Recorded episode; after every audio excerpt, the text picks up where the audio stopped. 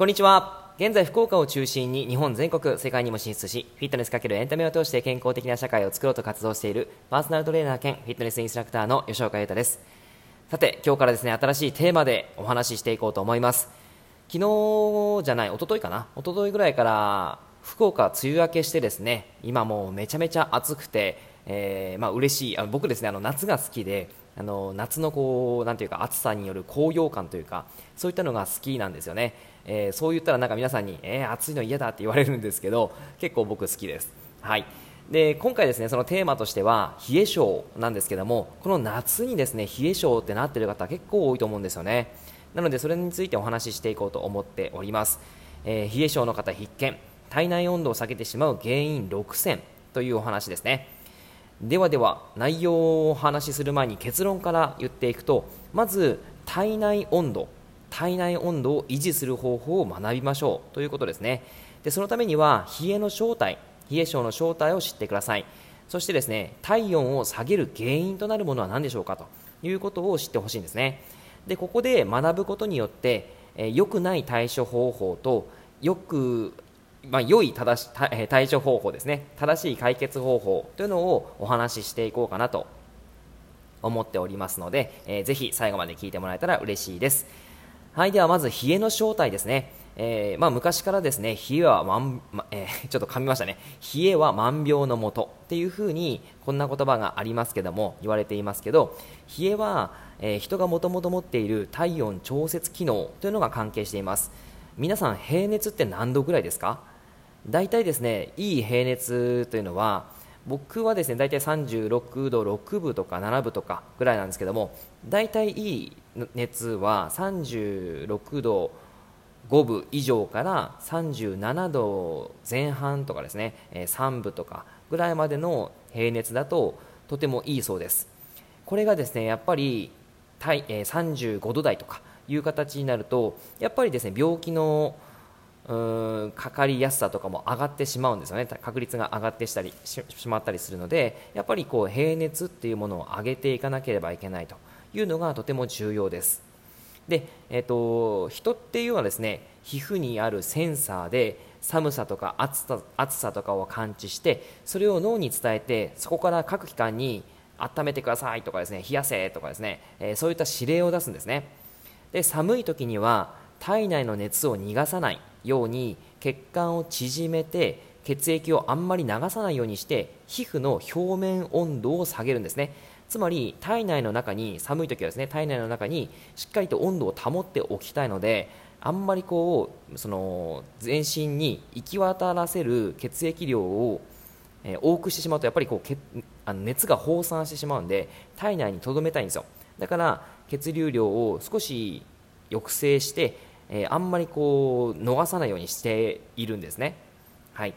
で、えー、反対に暑い時、まあ、今みたいなもう夏はですね、えー、逆に体内の熱がめちゃめちゃ高いのでそれを今度は逃さない逃がさないと危ないんですね。なので血管を広げて血液をバンバン流します。そうすると皮膚の表面温度が上がってくるので結果として汗が出てきたりとかあとはなんかえーと、なんでしょう地面あのペタペタしてきたりとかですね、まあ、そういった形になってくるわけです、はい、人間の体温調節機能というのはすごく優れてるんですよ。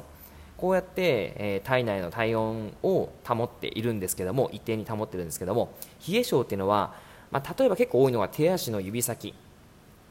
が常に冷えている人っていますよね。これはですね脳が体内の熱を逃したくないから指令を出している結果なんですよ。つまり冷え性っていうのは手足だけの問題じゃないですね。結構あの冷え性だと手足のなんか、えーと、例えば手袋とか足をあのソックスを2枚3枚履くとか厚い厚手のやつを履くとかいろんなことをして手足のその温度を上げようっていう方が結構多いと思うんですけど実は手足だけの問題じゃなくてやっぱり体内温度ですね。体内温度。ここが関係しているわけです。えー、ただ単純にその体内の、えーと、なんだろうお腹とかを背中とか胸とかそこら辺を温めるっていうわけだけではないんですよね、まあ、もちろんそれもすごい重要なんですけども、えー、やっぱりそこだけではないです。だからこそ対処方法としては今手足を温めている方がいればあくまでそれは対処療法だということは知っておいてください。解決策ではないんだよってことです。もっと根本から解決しよう。そして根本から解決していくことで、えー、原因をちゃんと皆さん知っていくいけるよねっていうことなんですよね。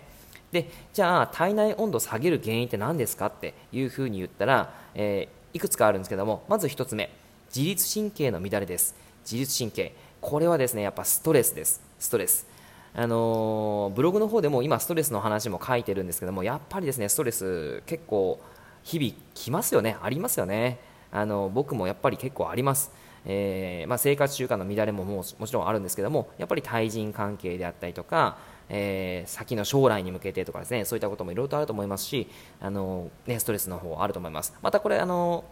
ラジオで話しますからぜひね楽しみにしておいてください。あとはですねエアコンですね。エアコン。まあ、これ環境の問題になってはくるんですけども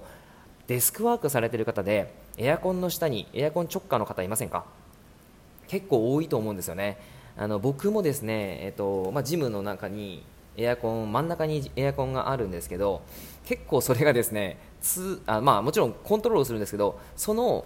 流れ下にちょうど机があるんですよ。僕がデスクデスクワークをしているところに、えー、エアコンがあるんですよね。あの風が来るんですよ。なので結構ですねあのこう冷えさせえっ、ー、と冷えっ、ー、となんだ温度を下げているとエアコンの温度を下げていると結構寒くなっちゃうんですよね。はい。なので誰でも体内温度が風が当たっている状態冷たい風が当たっていると下がるのでエアコンっていうのはすごいやっぱ自律神経の乱れにつながります。はい。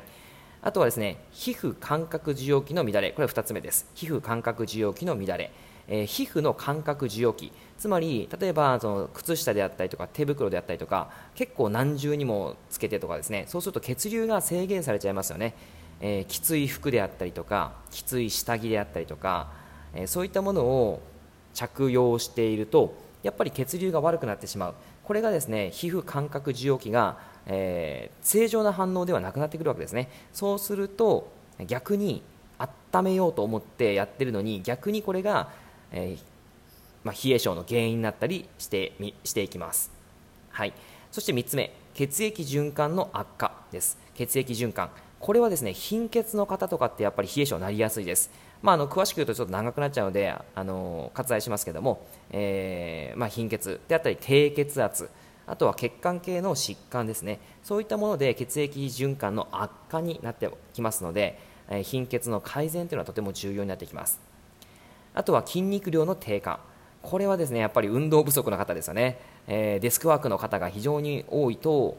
多いと思うんですけどやっぱりこう運動する機会が少なくなってくるとそれだけ筋肉筋肉っていうのはポンプ作用があって、えーとまあ、筋肉心臓から出された血液がもう一回心臓に戻すためにはけあの筋肉のこう強さというか筋肉がちゃんと働いていることが重要なんですね、はい、それがあんまりこうやっぱり低下してしまうと良くないわけです。あとは女性ホルモンの乱れですね。やっぱホルモンによりホルモンによるストレスであったりとかあとは更年期障害とかですね。そういったことでも冷え性は起こってきます。えー、あともう一つ体を冷やす飲食。冷たい飲み物であったりとかアイスであったりとか肝臓に負担をかける食事。いわゆるお菓子であったりとか油物とかですね、えー、お酒とか。そういった、えー、負担をかける食事をずっとしてしまうとやっぱり体内温度を下げてしまう原因になってしまうんですね。はい、えー、いくつか挙げてみたんですけども気になることとか該当することがありましたか？これがですねやっぱり重要なんですよ。あの体内温度を下げる原因を知るということですね。それをちゃんと感じることで、えー、解決策っていうのが見出せてくると思いますのでまたこれをねぜひ明日あの話しますから聞いてみてください。はいでは今日は以上です。聞いていただいてありがとうございました。では皆さん良い一日を。じゃあまたね。